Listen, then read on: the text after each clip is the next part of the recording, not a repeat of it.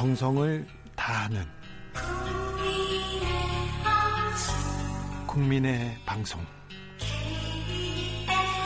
KBS 주진우 라이브 그냥 그렇다고요.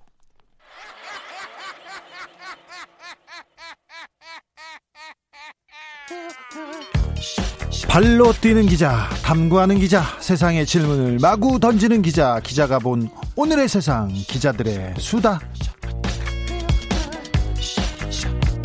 라이브 기자실을 찾은 오늘의 기자는 미디어 오늘 정철훈 기자입니다. 안녕하세요. 네, 안녕하세요. 한동안 잘 지내셨어요? 네, 잘 지냈습니다. 유튜브도 좀 보고요. 네. 어, 매일매일 요즘 하루의 재미가 그 의안 정보 시스템 들어가서 네. 오늘은 어떤 법안이 제출됐을까? 오호. 방송법, 뭐 신문법, 뭐 언론중재법 개정안들 나온 거 좀 보고요. 네, 21대 국회 들어서 언론 관계법들 계속 지금 어, 나오고 있습니다. 예. 그런 거 보면서 지냈습니다. 네. 어, 오늘 오늘 조국 전 장관을 어, 비방한 허위 사실을 유포한 혐의로 보수 유튜버가 법정 구속됐습니다. 법정 구속은 이거 쉬운 일 아닌데요. 예, 그 조국 전 법무부 장관의 명예훼손 혐의인데요. 이 월간조선 기자였습니다. 우종창 전 기자인데 좀, 아, 우종창 기자 예, 좀 유, 꽤, 꽤 유명한 꽤 유명합니다. 유명합니다. 어, 예, 저도 이제 몇 번 통화를 한 적이 있는데 네. 그 태블릿 PC의 진실을 알고 싶다고 네. 이렇게 한 만나자고 했었는데 만나진 않았습니다. 아무튼 네. 이분이 오늘 어 1심에서 징역 8개월 실형을 선고받고 법정 구속됐습니다. 언론인이 어, 어떤 얘기를 어떤 얘기를 하거나 어떤 기사를 써서 법정 구속되는 일이 어, 흔치 않거든요. 예, 이분의 경우는 이제 유튜브 방송에서 했던 주장이 문제가 됐는데요. 어떤 주장이었어요? 어, 2018년 3월인데 자신의 유튜브 채널에서 어, 조국 그 당시 청와대 민정수석이 이 최서원 씨, 이 최순실 씨죠. 이분의 1심 선고 직전이었던 2018년 1월에서 2월 초 사이에 예.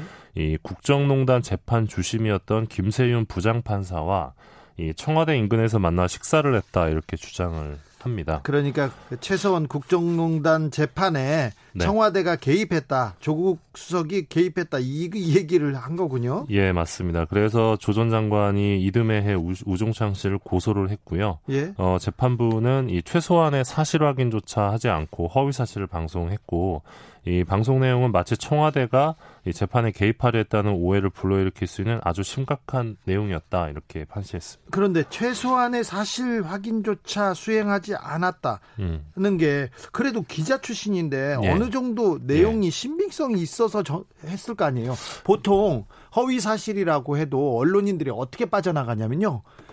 믿을 만한 정황이 있었어. 그리고 누구한테 들었기 때문에 어, 믿을 만했어요. 이러면은 그 빠져나가거든요. 예, 그러니까 사실 확인을 위해서 뭐뭐 더블 체크를 비롯해서 충분히 사실 확인 노력, 노력 을 했거나 네. 또는 어 어떤 보도 내용이 공익성이 있었다. 있었다. 뭐 그래서 공익성이 있었다. 예. 이런 얘기를 하면 거의 빠져나갑니다. 네, 그렇게 해서 위법성 조각 사유로 빠져나가는데 네. 그게 인정이 안 된 거죠. 네. 그 보면 우종창 씨가 이 방송 내용이 허위 사실이 아니다. 요걸 예. 이제 증거를 제시했어야 되는데 관련 자료를 전혀 제시를 못 했고요. 아, 재판 과정에서 아무것도 안 냈습니까? 예, 그 취재원, 그러니까 제보자일 텐데 이 네. 제보자 신분에 대해서도 이 단지 본인의 유튜브 채널 애청자고 시청자한테 들었다. 네, 70대의 점잖고 교양 있는 어르신이다. 이렇게만 얘기를 하면서 신원을 밝힐 수 없다고 이렇게 발- 주장을 한 거죠. 예. 네, 입장을 밝혀서 결국 이제 재판부가 판단할 수 있는 근거는 없는 거죠.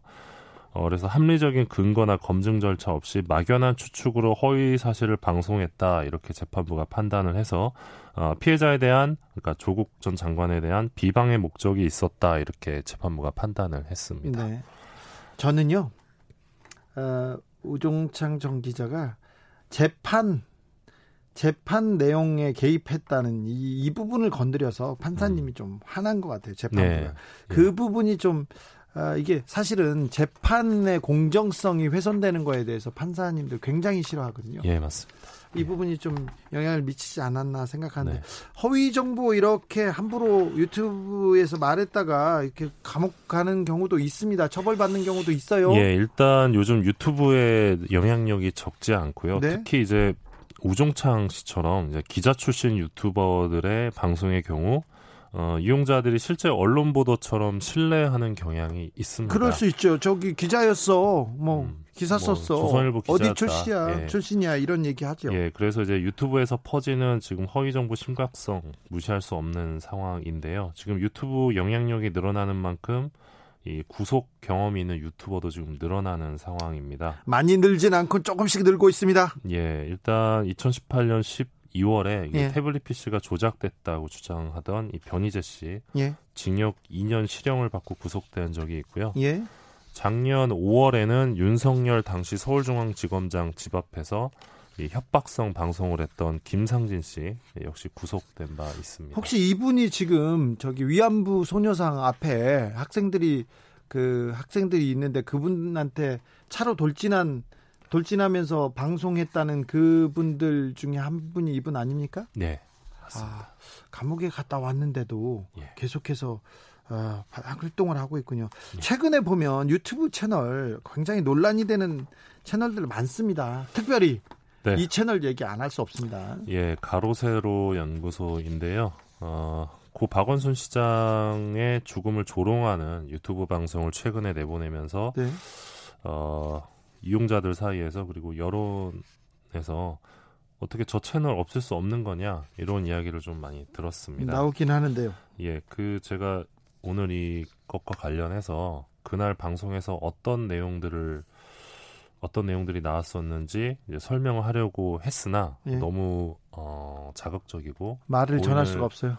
고인을 모욕하는 내용들이 많아서 차마 예. 이 공영방송 KBS에서는 전달할 수 없, 없을 것 같고요. 네, 네. 그렇다고 찾아볼 필요는 없습니다. 아, 예, 예.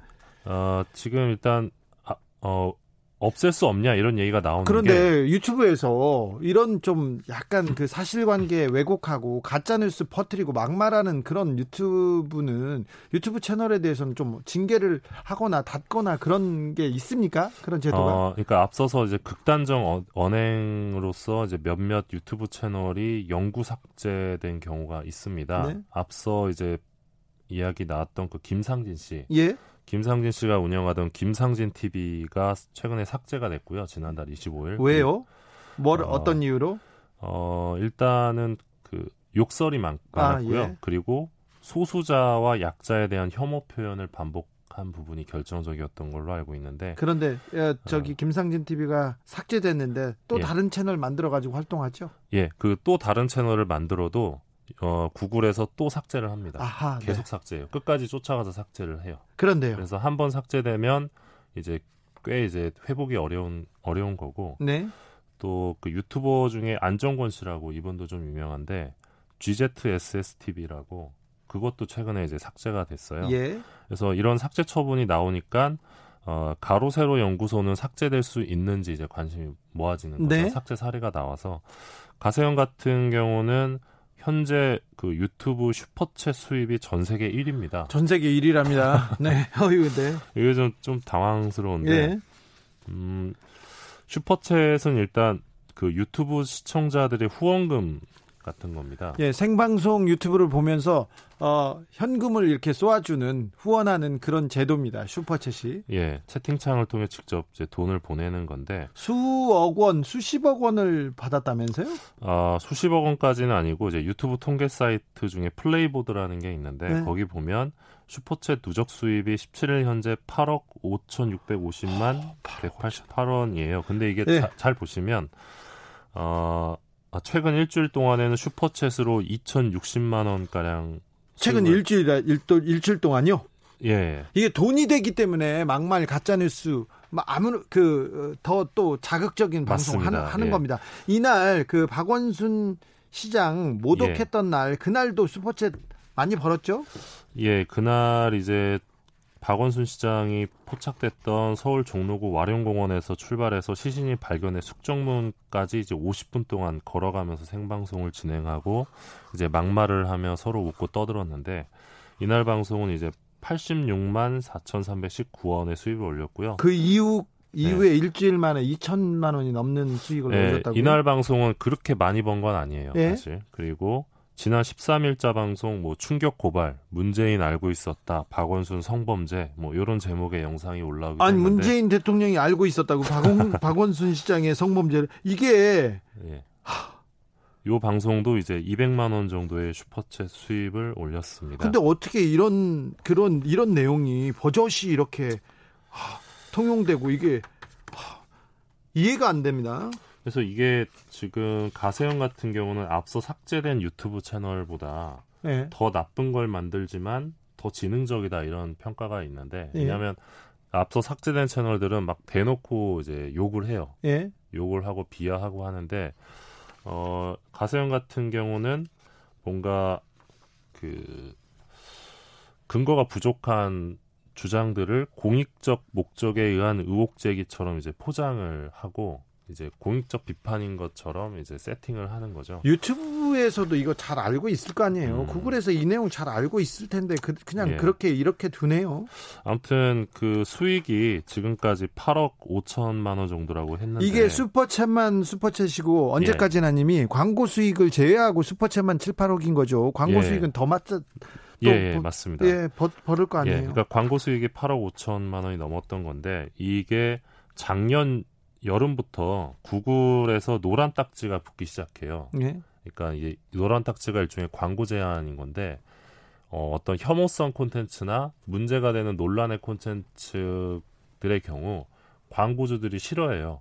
그 유튜브 콘텐츠에 광고가 붙는 걸 싫어하기 때문에 거기에 노란 딱지를 붙이면 광고가 안 붙어서 광고 수익이 발생을 안 합니다. 예. 그게 이제 지난해 이맘때쯤부터 시작이 돼가지고 그때부터 어, 이 보수 유튜브 채널이 이제 수익이 감소하니까 예. 나로 노란 딱지가 붙으면 수익이 감소하니까 어, 또 다른 수익 창고로 활용하기 시작한 게 바로 슈퍼챗입니다. 그래서 노란 딱지 때문에 광고가 제한되고 예. 수익이 줄어들자 더 예. 자극적이고 더 예. 극단적으로 만듭니다. 예. 콘텐츠를. 그래서 슈퍼챗으로 수익을 올리는데 사실상 슈퍼챗이 지금 활발해진 게 1년 정도라고 보면 되는데 네.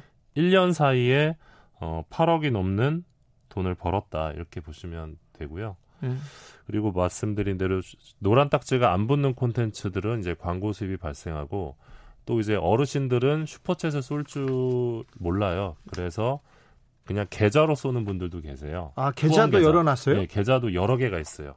그래요? 예, 은행별로 여러 개가 있어서 그래서 계좌로 직접 쏘는 것까지 하면 수익이 얼마인지 가늠하기 어려운 수준입니다. 그래서 지금 계속 이렇게 유튜브 하고 예. 더 자극적으로 하고 그런 예. 분들 많습니다. 예, 그런 예, 채널들 많고요. 예, 많습니다.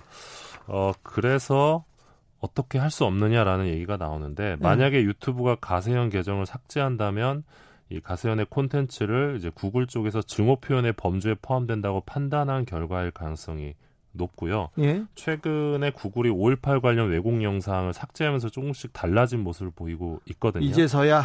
예, 그래서 결국 근데 사실 이 가세형 같은 채널은 사실 국가가 삭제를 뭐 요구하거나 강제할 수는 없습니다. 그래서 어, 이용자들이 지속적으로 문제 제기를 하는 방법밖에 없습니다. 그래야 구글 같은 플랫폼 사업자들이 움직일 수 있고요.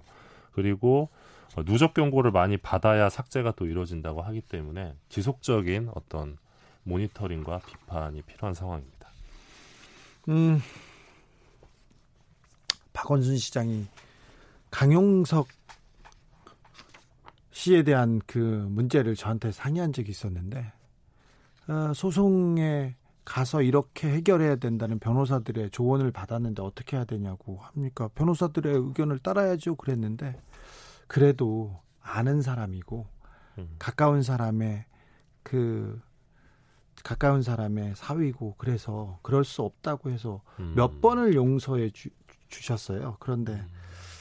아, 그 분이 마지막으로 모습을 보인 그 장소에 가서 그거를 농락하는 모습을 보고 정말 아, 좀 비통함이 조금 올라왔습니다. 예. 다음 이야기로 넘어가 볼까요? 다음 이야기 어떤 내용인가요? 어, 최근에 법안이 하나 나왔는데요. 네. 정청래 의원이 요즘 좀 열일을 하시네요. 어떤 법안이죠? 언론중재법 개정안을 발의했는데 네. 뭐 간단하게 정리하면 네. 오보가 났을 때 네. 이제 정정보도, 반론보도, 추후보도 이런 걸 내보낼 때 네. 어, 첫 보도 분량만큼 게재하라. 그러니까 예를 들어서 오보를 냈는데 그게 원고지 10매다. 그러면 정정보도도 10매로 내라는 법안입니다. 아, 네. 이거 지금 예, 오보로 당한 사람들의 가장 억울한 게 아, 나올 때는 일면 탑. 근데 네. 마지막에 몇 년 걸쳐서 겨우겨우 정정보도 반론보도 네. 얻었더니 뭐 구석에 조금. 그래서 아무도 음. 모른다. 이런 그그 음.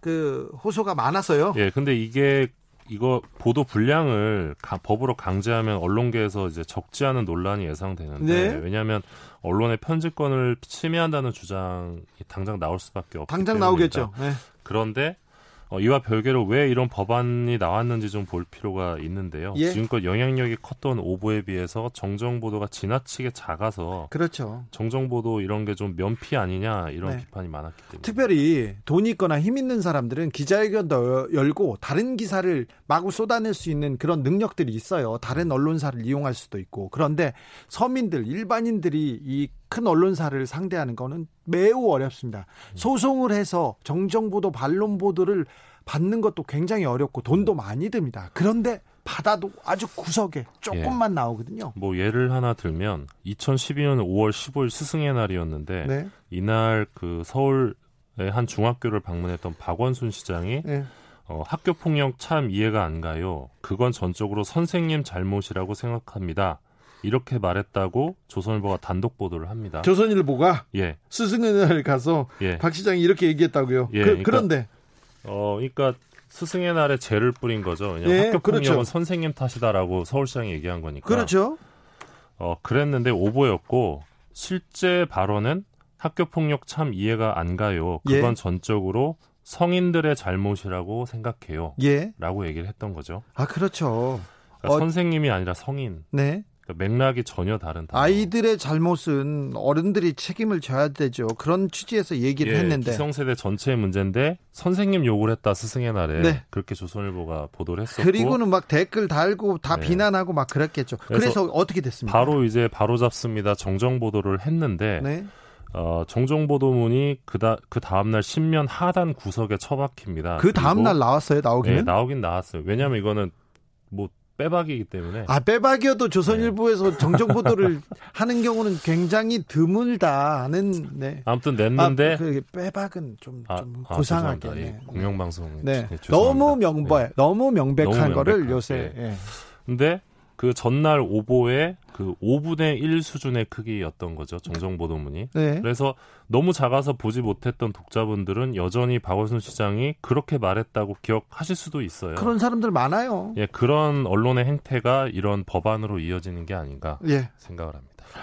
그렇습니다. 최근에 언론사 징벌적 손해배상 제도도 나오고 이번 개정안도 그러면 언론의 문제점 지적하고 있습니다. 아 이거 너무 심한가 이런 생각도 하지만 아 언론이 지금껏 너무 심했구나 이런 생각 해봅니다. 결국 언론이 지금 상황을 자초한 면이 있기 때문에 네.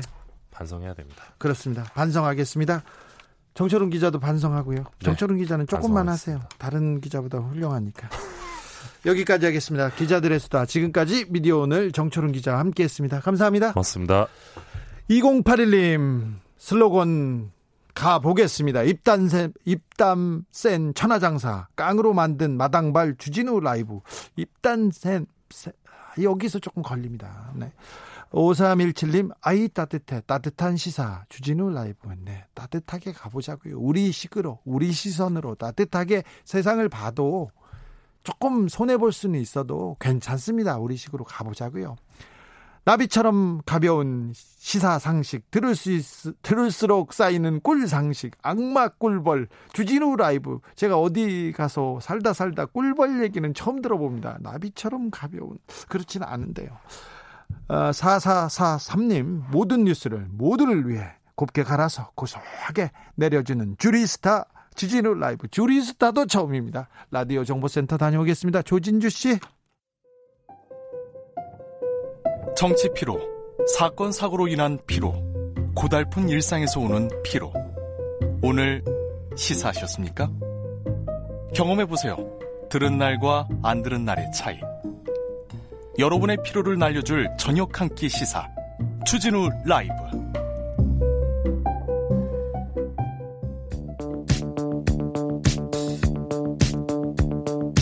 대한민국 정치의 새로운 100년을 준비한다. 21세기형 국회 싱크탱크 정치연구소 영앤영. 21대 국회에 보내는 뜨거운 정치 컨설팅. 이번 한 주 뜨겁게 분석해 보겠습니다. 너무 뜨거워요. 정치는 데이터다. 정치는 과학이다. 박시영 윈지코리아 컨설팅 대표. 안녕하세요. 네, 반갑습니다. 박시영입니다. 아니다. 정치는 촉이다. 정치는 감이다. 시, 최영일 시사평론가 어서 오세요. 안녕하십니까? 네. 다시 뜨거워졌습니다. 다시 네.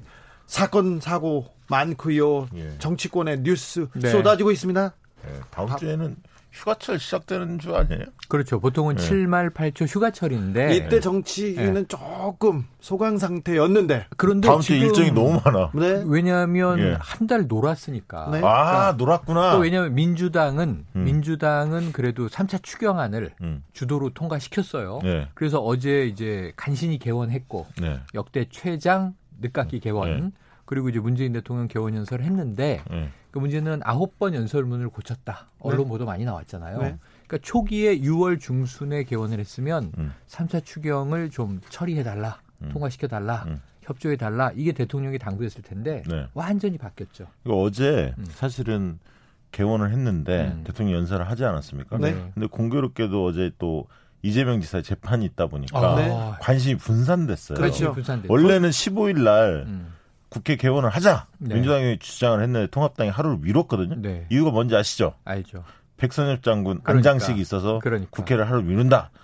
이거 조금 너무한 거 아닌가요? 그랬는데 이재명 음. 지사 이제 대법원 전원 합의체 판결하고 음. 물려서 오히려 개원이 조금 주목 못 받았어. 언론에서 사실. 밀렸죠. 음. 정치 공학적인 머리를 쓰는 거는요. 음. 미래통합당이 잘합니다. 음. 그렇습니다. 음. 자, 개원식이 어제 있었습니다. 근데 어제 문 대통령께서 집값 안정을 위해서 모든 수단을 강구하겠다 강력하게 천명했는데 음. 진성준 의원이 논란이 되면서 네. 부동산 문제가 좀 상당 기간 가겠죠? 아이, 부동산은 어차피 공급 대책을 지금 정부에서 그 준비하고 있잖아요. 네. 굉장히 어, 강력한 공급 대책이 또 나올 것 같아요. 분위기가. 그린벨트를 일부 해제할 수도 있다. 네, 그리고 지금 있어요. 군 골프장, 네, 군 골프장 네, 등 등등등 어, 군 부지들이 예, 있어요. 예, 군이 골프장을 너무 많이 가지고 있어요. 그러면 음. 태릉도 있잖아요. 태릉. 네. 태릉도 있고. 예. 그다음에 이제 수도권 내에 굉장히 많거든요. 예. 아유, 저는 그다음에 이제 저희 동네 넘어가면 남태령의 수방사 네. 거기가 병참 기지인데 네.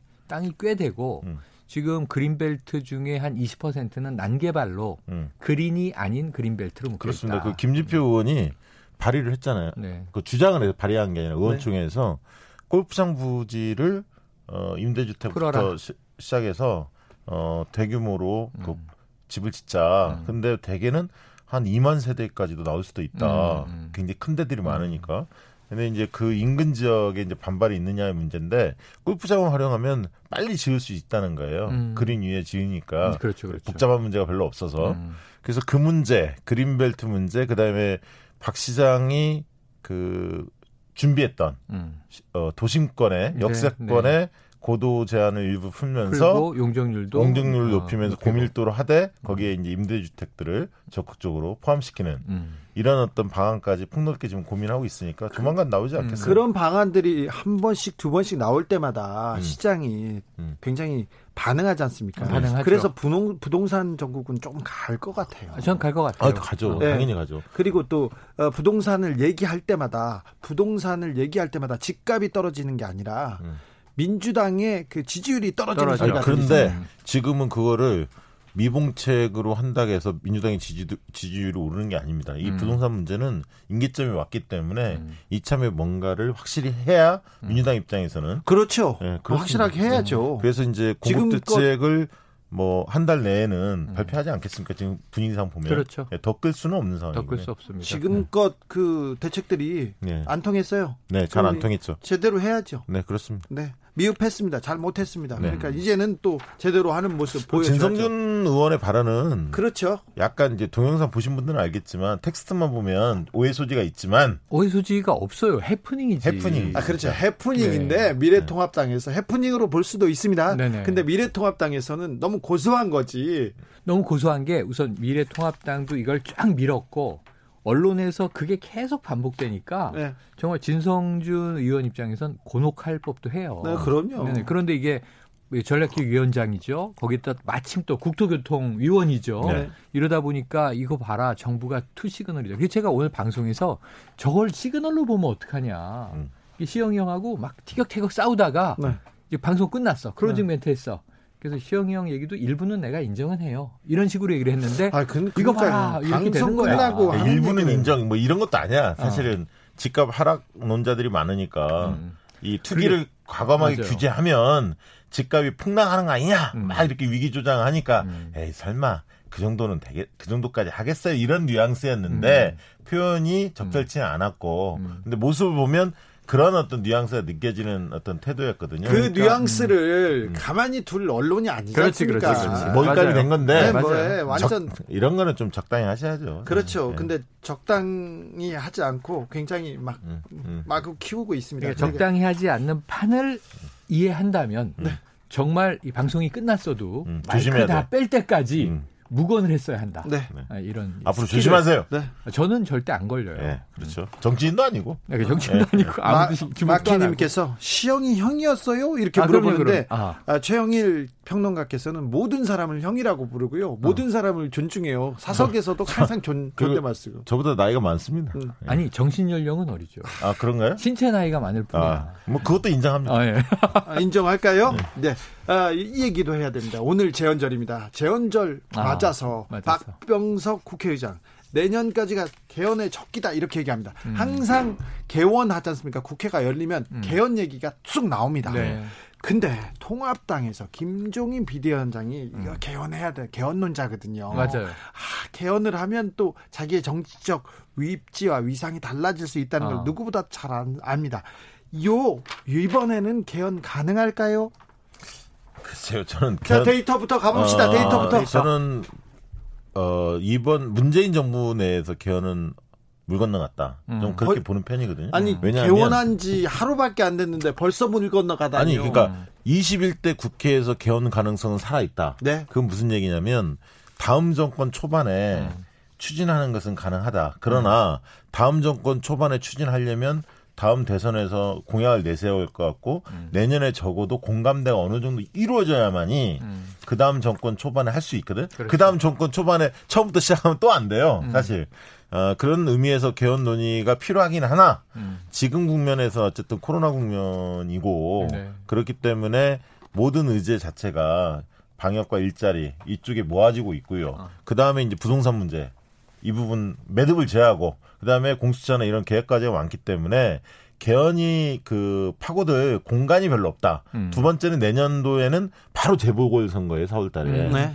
그리고 대선 레이스로 들어갑니다. 실질적으로는 그렇죠. 벌써요. 어, 왜 그러냐면 4월 달이면 이제 당내 경선 한 6개월 앞둔 시점이거든요. 그렇죠. 10월 달, 어. 11월 달이면 각 당의 후보가 결정되는 시점이기 때문에 그래서 개헌 논의가 아, 쉽게 이렇게 불이 붙을 것 같지 않고 중요한 건 또 권력 구조 개편에 대한 합의가 이루어져야 하는데 음, 나머지야 어느 정도 합의가 이루어지는데 음. 이 부분이 합의가 안 돼. 자, 그래서 쉽지 않습니다. 최영일의 개헌에 네. 대한 촉은 아니, 촉이 아니고 지금 개시가 왔어요. 개시. 21대 국회에 개헌이 됩니다. 아... 그러니까 이제 이 중간에 뭐가 물려 있는 거냐면 대선이 물려 있는 거예요. 그런데 통합당이 오늘 얘기한 거대로 갈 가능성이 커요. 뭐냐면 개헌 논의는 환영한다. 네. 하지만 어려울 것. 네. 근데 어려울 것이 21대 국회에서 안 된다는 게 아니라 이번 정부 임기 내에는 안 된다는 거죠. 그렇죠. 네. 저도 그 얘기를 한 거잖아요. 어.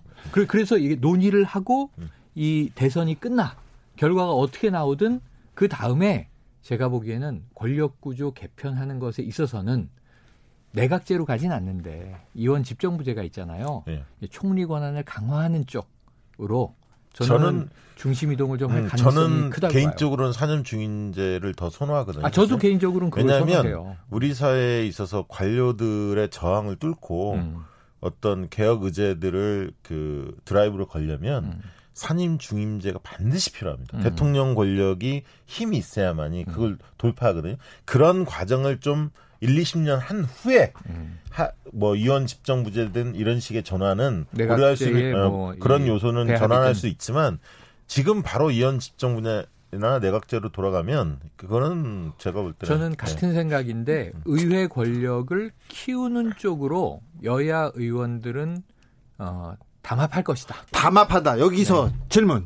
김종인 비대위원장은 내각 내각제 개헌에 무게를 두고 있습니다. 맞습니다. 자, 그래서 그래서 여당과 야당의 개헌 이게 담합, 아, 동상이몽. 아, 내각제를 선호하는 어, 민주당에서 의원들은 소수고요. 네. 실제로 소수입니다. 다수는 사년 중임제를 선호하기 때문에 지금 뭐 통합당 쪽에서 내각제를 원한다고 되는 건 아니고 특히 또 한 가지 변수는 뭐냐면 내년 대선 판도가 어떻게 흐르냐에 따라서 달라지죠. 달라지죠. 태도 완전히 달라지죠. 지금 것은 아 지금 한 1, 2주 전만 해도 아, 내각제 개헌에 대해서 미래통합당이 관심이 있었어요, 사실. 많았어요. 음. 그런데 이제 조금 달라지고 있다고 봐야 됩니까? 대선 해볼 만하다. 뭐 이렇게 음. 판단하겠죠. 내년 당장 4월 달에 네. 서울시장, 부산시장 어, 승기를 잡았다. 이렇게 또 김종인 위원장은 판단할 수도 있는. 오늘 국회 갔더니 네. 네. 미래통합당 분위기가 완전히 달라져 있더라고요. up됐죠. 완전히 음. up돼 있습니다.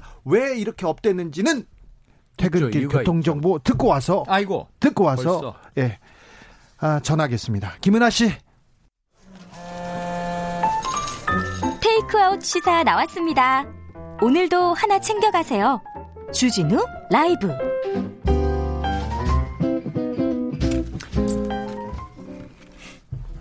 내각제니 대통령제 개헌이냐 아니냐 그리고 일단 기본적으로 미래통합당이 음. 꿈틀거리다가 지금 음. 꿈틀거리고 다가 지금 막 움직이기 시작했습니다. 음. 0646님 내각제 반대입니다. 국회의원들끼리만 지지고 뽑고 난리 음, 부르스 음, 할 음. 건데요. 이런 아, 얘기도 있습니다. 맞습니다. 아니 저는 맞는 게 아까 이 저도 4년 중임제가 현재는 답이다. 하지만 앞으로 바뀌어야 되는데 언제 바뀌냐면 국회의원들이 성숙해서 국민들이 어, 대통령 못지않게 국회가 일을 잘 처리하네. 이렇게 믿음이 가야 돼. 아, 평론가님. 국회가 뭐 일을 잘하네 국민들의 아, 뜻을 받드네 그러니까 뭐 동의하고 어디 어. 동의하고 어? 지금도 개원하는데 그게 말이 안 되지 뭐 국회 문연 이후로 음. 개원이 가장 늦었잖아요 맞아요 맞아요 이런 국회예요. 그러니까 20대가 최악의 국회라고 했는데 21대 또한 다르지 않을 거라는 국민적인 실망감이 이미 초반에 지금 깔려 있어요. 네. 그래서 이제 이 국민적인 어쨌든 여론의 지지를 얻지 못하면 음. 개헌은 음. 어려운데 그럼에도 불구하고 이게 굉장히 오래된 수건 사업이에요. 87년 헌법 체제가 고쳐야 할 때가 됐다고 다 이야기한 지가 그러니까 권력 구조 못지않게 국민의 기본권이라든가 네. 손봐야 할 게 한두 가지가 아닙니다. 노동법. 자치분권도 그렇고 노동권도 그리고, 그렇고 그리고 또 성평등에 대한 네, 양성평등 네. 문제 잡아야죠. 그다음에 토지 공 개념을 좀 더더 강화하는 거 뭐 여러 가지 요구들이 있기 때문에 서로 반하는 동상이몽이니까. 그런데 네. 어, 개헌이 21대 국회 안에서는 될 것 같습니까? 아까 제가 그 얘기 했잖아요. 개헌이 권력 구조 개편을 손대지 않, 그거는 합의가 안 이루어진다 하더라도 나머지를 손대할 요소들이 많다는 거예요. 음. 그런 측면에서는 어, 내년에 조금 조금 내년은 어렵고 분위기를 음. 좀 띄워서 차기 정권에서 음. 초반에 어, 개헌을 해야 하는 거 아닌가. 그래서 권력 구조는 합의가 안 되면 어. 그걸 빼더라도 해야 한다고 봅니다. 모든 정당들의 대선 후보들이 개헌을 다 또 공약으로 걸 거예요. 그러면 음. 미래통합당에서 개헌에 엄청 관심이 있습니다. 관심 있어요. 지난번에도 어. 거의 다 다 걸었어요. 아니, 그래서 중요한 게 뭐냐면 후보들 대선 후보들 지금 이 아까 통합당이 지금 꿈틀거리는 이유는 지지율 매주 발표되는 지지율의 숫자가 자 문재인 대통령의 국정 지지율이 훅 빠졌어요. 그 지지율 그거 살펴봐야 됩니다. 네. 그게 지금 훅 빠졌어요.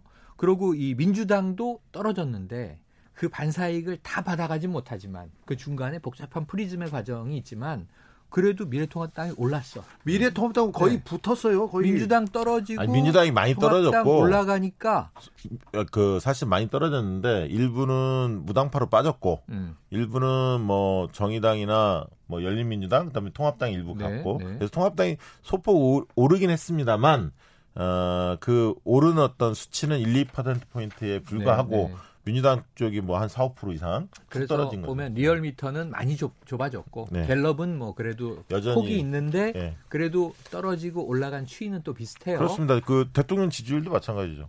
대통령 지지율도, 지지율도 리얼미터 같은 경우는 부정평가가 더 높고요. 높고요. 어, 갤럽은 아직도 긍정평가가 더 높은 예, 높은 음. 상황이고요.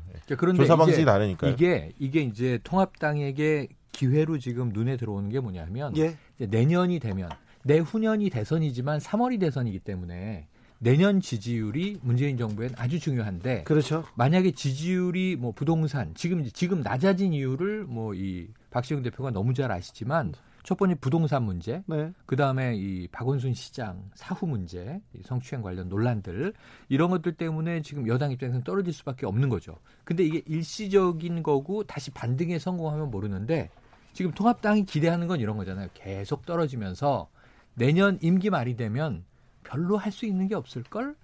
그러면은 이제 이 문정부의 지지율이 계속 떨어져서 만약 한 30% 20% 땅을 파고 들어간다고 생각하면 여기서는 그 개헌과 연결을 지으면 민주당이 아까 소수 의원들을 중심으로 해서 소수 의원들이 주로 중진 의원들이에요. 그러니까 의회 권력을 강화하고 싶은 사람들은 여야에 다 있어. 네. 중도지대에도 있어. 네. 근데 그것이 아까 제가 어떻게 개헌에서 권력구조 재편이 이루어지느냐 그건 담합이다. 그 4년 중임제가 자리를 잡고 가면 좋은데 이 국회가 이걸 틀어버리는 힘을 갖고 있다니까요. 심지어는 국민 여론과도 관계없이 네. 여론에 오히려 불을 지피겠죠. 근데, 제왕적 대통령제를 때리고. 근데 저는 뭐 지난번 20대 국회 민주당 의원들의 분포와 21대 민주당 의원들의 분포를 봤을 때 음.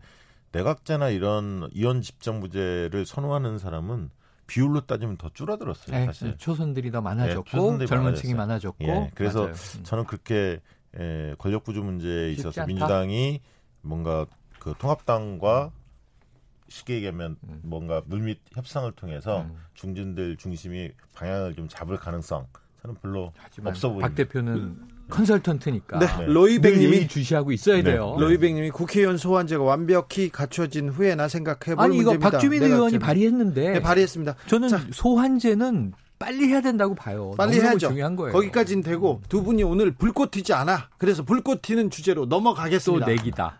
음, 넘어가겠습니다. 이재명 경기도지사 어제 네. 대법원 판결 나왔습니다. 네네네 나왔죠 나왔죠. 나오자마자 음. 내가 내 역할이 지산지 대권인지 국민이 정할 것이다 이렇게 탁 던졌어요. 아, 그건 맞는 얘기죠. 네. 왜냐하면 이재명 지사는 지금 현직 도지사예요. 어. 도정 공백이 생기면 안 되지 않습니까? 네네. 그러니까 어, 도정이 전념할 수밖에 없고 그렇죠. 그러면서 어, 도민이나 국민들이 음. 본인을 대권 주자로 인정을 해서 나서라 이러면 이제 그렇게 나설 거고 음. 아니면 어, 재선에 도전해라 다시 도백에 어울린다 음. 이러면 도지사 다시 한번 뛰어든다는 음. 거 아닙니까? 감으로 넘어가 보겠습니다. 네. 먼저 자, 움직이지 않는다는 거죠. 이재명 지사가 어. 무죄 받았어요. 네. 아, 아마 대권 지지도가 지지도가 꿈틀을 할, 할 겁니다. 아, 꿈틀하죠. 네, 올라갈 거예요. 사실은 코로나 19 때문에 네. 이슈 파이팅을 잘해서 기본소득도 이제 불을 지폈고 네.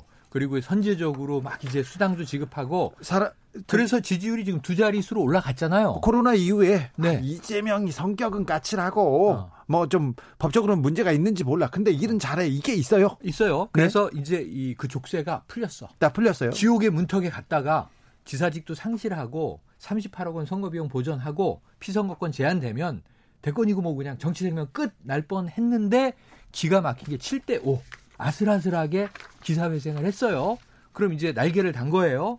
그러면 대권 주자 가는데 어디까지 날까요? 저는 아 어디까지 날 거냐? 이게 중요한 거지. 그렇지. 그러니까 저는 이 이낙연 의원하고 레이스를 펼치는데 음. 이게 양강구도가 제일 레이스하기가 좋거든요. 한 명이 앞에 가. 그럼 따라가. 멀어졌다 가까워졌다 하면서 계속 따라가. 그래서 결국은 저는 차기 대권은 민주당 내에서는 이낙연 대 이재명으로 좁혀질 가능성이 크다. 아, 그거는 네. 어, 연말까지는 그렇게 갈 겁니다. 네. 현실적으로 보면 민주당 내 양강 구도가 연말까지 유지된다고 보고요. 음. 내년 초반 음. 한 2, 3월이 되면 움직일 수도 있다. 음. 어, 저는 이재명 지사가 치고 올라갈 가능성에 대해서 높게 보거든요. 여기서 치고 잠... 올라오는데 중요한 것은 여기서 잠깐... 이것이 음. 이낙연 이낙연 의원한테 마이너스냐 아. 이게 중요한 거예요. 아, 그렇지, 그렇지. 그렇죠. 마이너스가 아니라는 거지. 어, 왜냐하면 된다? 아니죠. 이재명 지사가 조금 더 올라올 가능성이 있는데 좀 올라가고 이낙연 조금 빠질 가능성이 이낙연 있죠. 그 의원은 조금 빠지겠죠. 예, 격차가 조금 좁혀지겠죠. 음. 어, 그렇게 되면 긴장감이 높아지거든요. 음. 선의의 경쟁이 이루어집니다. 네. 그것이 어, 이낙연 의원한테도 오히려 플러스 효과가 어, 있다. 윈윈할 수 있다. 그렇습니다. 어. 왜냐하면 본인의 약점이라든가 네. 극복해야 할 과제들 이런 부분들에 대해서 좀 더 적극성을 발휘할 거기서 변수가 두 개예요. 음. 이제 다음 달 8월로 다가온 전당대회에서 네. 자, 이낙연 의원이 당권을 장악할 것이냐 네. 하나 여기에 따라서 이제 이후에 두 사람 간의 레이스가 다른 양상으로 펼쳐질 수 있고 음. 두 번째는 뭐냐면 난 이게 너무 재밌는 게 두 사람의 캐릭터가 극과 극이에요. 네, 그렇죠. 신중과 품격 정말 그러면서도 좀 이성적 언행. 음. 그리고 감성파인 이재명 지사. 그렇죠. 그리고 이제 어찌 보면은 변칙복서란 말이에요. 네. 아웃사이더와 이 주류. 음. 그리고 이제 당권을 장악하면 더 주류지. 그리고 스타일로 보면 관리형과 위기 돌파형으로 그렇죠. 나눠집니다. 맞습니다. 그런데 맞습니다. 내년에 과연 경제 상황이나 전국이 어떻게 될 것이냐 어, 위기 상황으로 갈 거냐 음. 아니면 좀 안정적 관리가 잘 될 거냐에 따라서 차기 지도자에 대한 선호하는 리더십 유형이 달라질 아, 거다.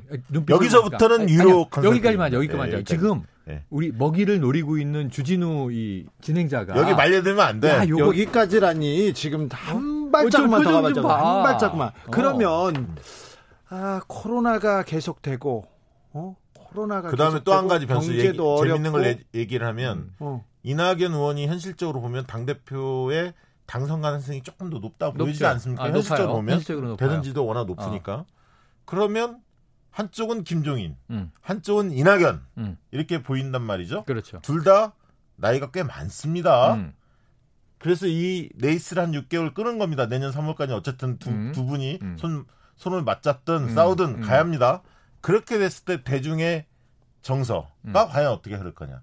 젊은 사람들을 좀 더 선호할 가능성 이 또한 배제할 수가 없습니다. 자, 거기 거기다가 12월쯤이 아, 되리라고 보는데 김경수 경남도지사의 아, 재판도 있습니다. 판결이 김경수 도지사가 만약에 네 아주 큰 변수입니다. 무죄가 음. 난다. 이거 그, 음. 아주 크죠. 왜냐하면 지금 친문의 지지를 받는 뚜렷한 주자가 별로 없거든요. 사실. 김경수는 친문의 사랑을 적자. 받는다고 적자. 봐야죠. 봐야죠. 봐야 하고 또 이해찬 당대표를 또 지지했던 그룹들도 김경수 지사에 대해서 긍정적으로 네. 봅니다.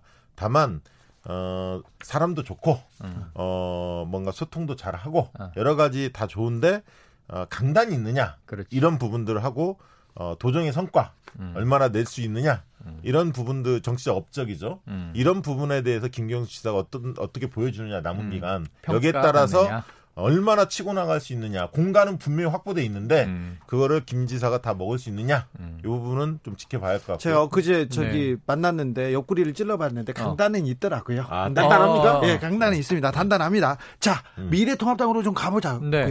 대권 주자들 중에 이제 조금 두각을 나타내야 될 시점입니다. 누가 보입니까? 아직은 안, 안 보이죠. 아직 안, 안 보이죠. 왜냐하면 아. 저기 김종인 비대위원장이 그런 말씀 하시지 않았습니까? 당내에 쓸만한 사람이 없다. 어, 새로운 인물. 어, 그렇게 자꾸 얘기하는데 음. 잠룡들이 어떻게 튀어나올 수가 있습니까? 그러니까, 아니, 그러면 음. 백종원 임영웅 말고는 안 보인다는 건가요? 아, 백종원 임영웅 말고 보이죠. 지금 왜 안 보여요? 네. 윤석열? 현지 검, 검찰총장이 아이고 지금 지지율을 지금 탄력을 받고 있는데 아이고 지금 근데 이제 보여야 될 때인데 아니, 그러, 그렇기 때문에 김종인 비대위원장의 말씀이 굉장히 중요하거든요. 음.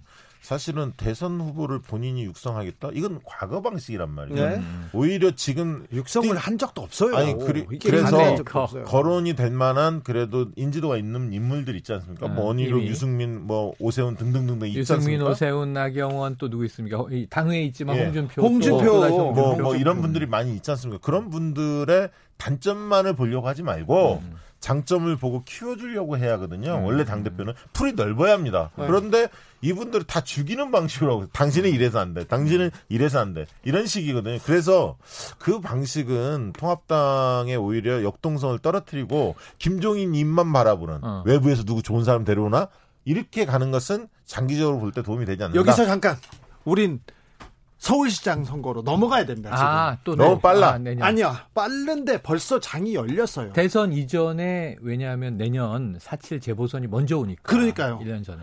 지금 서울시장에 음. 이렇게 반짝반짝 눈을 들이는 사람들이 많아요. 사실은 오래 전부터 있었어요. 아, 오래전부터 그런데 있었어요. 그 레이스가 갑자기 훅 당겨졌습니다. 훅 당겨졌죠. 왜 피해요? 데이터 박. 데이터 박. 먼저 하시죠. 저는 그냥 이렇게 볼게요. 민주당은 여성 후보 대결이다. 민주당 내. 그러니까 지금 당연 당규 때문에 낼 거냐 말 거냐 뭐 이런 얘기 나오잖아요. 척체가 어, 척체가 얘기를 음. 했는데 음. 지금 어. 박시영 데이터가 갑자기 외면했어. 흥 그런 식으로 음. 흥 보였어요. 아니다.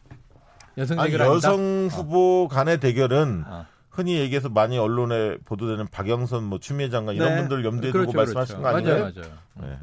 그렇게 갈 수도 있죠. 네. 그러나 뭐 남성 후보들 중에서도 또 도전장을 막 있죠. 아, 니 내지 말라 법은 아니지만 네. 내지 말라 어, 염두에 두고 없으니까. 열심히 준비하는 분들이 많이 있습니다, 사실. 네. 그래서 저는 사실 추석 때쯤 돼야 음. 아, 어떤 분이 예, 가능성이 좀 있다 이렇게 판단할 수는 있을 것 같아요. 음. 왜냐하면 아직 그 박원순 그 시장의 사망 이후로 음. 지금 여론이 굉장히 민주당한테 안 좋은데 맞아요. 이게 이제 어떻게 펼쳐지는지 물론 9개월 남아 있으니까. 예, 예. 음. 그래서 어, 그게 좀 달라질 음. 특히나 또 서울시가 하고 있는 여러 일들에 대해서 음. 앞으로 권한 대행이 어떤 자세를 갖고 음. 이 후속 작업들을 충실히 예, 충실히 할지 특히 이제 부동산 정책과 어. 관련해서 서울시와 정부의 불협화음 없이 잘 굴러갈 수 있을지 그러니까 이런 등등이 굉장히 중요해요. 그러니까 이분 논리적인데 음. 저는 촉과 감이니까 음. 지금 어떤 거냐면 이렇게 후보들이 쭉 있잖아요. 음. 그럼 저는 이렇게 이 마음의 손으로 음. 마음의 손으로 이렇게 가까이 가보면 음. 권력 욕망이 후끈한 사람들이 있어. 후끈한 사람들 여성 두 분이죠. 네, 그두 분이에요. 두분 중에 후끈만 한데 아니, 근데 두분 중에는 박영선 장관이 그 전에 한번 준비했고 준비했었죠. 음. 그다음에 이제 경제적 어떻게 보면 좀 전문성 음. 이런 부분들도 국민들이 좀 알고 똑똑하다는 음. 이미지가 있죠. 음. 또추 장관은 이번에 이제 검찰 개혁 문제가 우당탕탕 했지만 음. 이게 이제 2, 3개월 뒤에 과연 한동훈 검사장의 이 비리가 어, 과연 구속 여부가 나오겠네요. 그렇죠. 채널 기자가 아, 이제 먼저 기자. 예, 먼저 밝혀지는데 요런 진행 과정. 그래서 음. 어, 조국 재판도 마찬가지지만 연말까지 이게 에, 검찰의 문제점이 과연 크게 부각이 되면 될수록 추장관의 입지는 올라갈 수밖에 없습니다. 그렇죠. 사실 음. 지금 시점으로 보면 안 되는 거예요. 음. 그렇기 때문에 저는 추석 때까지는 적어도 지켜봐야 한다. 지켜봐야 한다. 음. 아직은 특정 짓기 어렵다. 내기를 다, 피했잖아요. 다크호스가 음. 다크호스가 나오겠죠. 있죠. 근데 더 중요한 건 이거야. 좋아요. 음. 민주당은 지금 이 박원순 시장을 잃고 안타깝게 지금 이제 새로운 준비를 해야 되는 상황이지만 지금 이것이 기회다라고 이제 되는 것은 통합당 쪽이잖아요. 네, 통합당에서도 지금 움직입니다. 통합당의 서울시장 후보가 중요하죠. 네. 누가 나올 수 있다고 보십니까? 저는 나경원 전 의원도 또 나올 것 나경원 같아요. 전 의원은 항상 서울시장의 마음에 네, 가 있던 네, 분이시고요. 민주당이 원하는 케이스가 될 수도 있습니다. 아, 그럴 수도 있어요. 예. 아니 지금 이제 이 서울시장 후보들을 통합당에서 나열을 하면 보세요. 오세훈 전 서울시장이 또 나올 수 있겠어요? 아니 대선 준비하잖아요. 그러니까 대선 준비를 하지만 네. 어쨌든 지금 문제는 딛고 갈 징검다리가 없는 거야. 근데 여기서 관전 포인트는 뭐냐면요. 민주 아까 있던 김종인 비대위원장이 대선감이 당내 없다 이렇게 이야기를 하면서 음. 당 밖의 인사를 주목하고 있지 않습니까? 음. 근데 만약에 서울시장마저도 음. 마저도 당내에 내세울 만한 사람이 없다. 이런 식의 스탠스를 취한다면 음. 아마 부글부글 할 겁니다. 당내 인사들이. 그렇죠, 그렇죠. 그럼 우린 뭐냐? 음, 음. 그래서 당내 인사를 우선적으로 고려를 할 겁니다. 근데 경쟁력이 없다 하면 뭐 김동연 부총리나 이런 분이 대선에서도 거론되기는 합니다만 그렇죠. 서울시장 후보로 차출할 수도 있죠. 그렇죠. 예, 저는 변수는 많이 있다고 보는데 음, 음. 어, 지금 국면에서 아마 여론조사 이런 것에 만약에 통합당이 실시하면 함정이 빠질 수 있다. 음. 저는 그렇게 보는 게 이후에 두세 달 뒤에 여론은 또 바뀐다. 음. 라는 측면 때문에 아마 그 김종인 위원장이 잘 판단해야 할 거다. 부산 바쁜 시장. 것 같아요. 어? 다 모든 걸 추석으로 지금 미루는데 네. 그래봐야 걸어볼까요? 남았지만. 걸어볼까? 뭘 걸어요? 네. 아, 부산시장하고 서울시장 무공천 해야 된다 이런 말이 있는데 이번에 뭐 저기 서울신문에서 여론조사 했, 지만 네. 53%인가요? 당원 당규를 바꿔서라도 네, 내야 한다. 왜냐하면 이게요.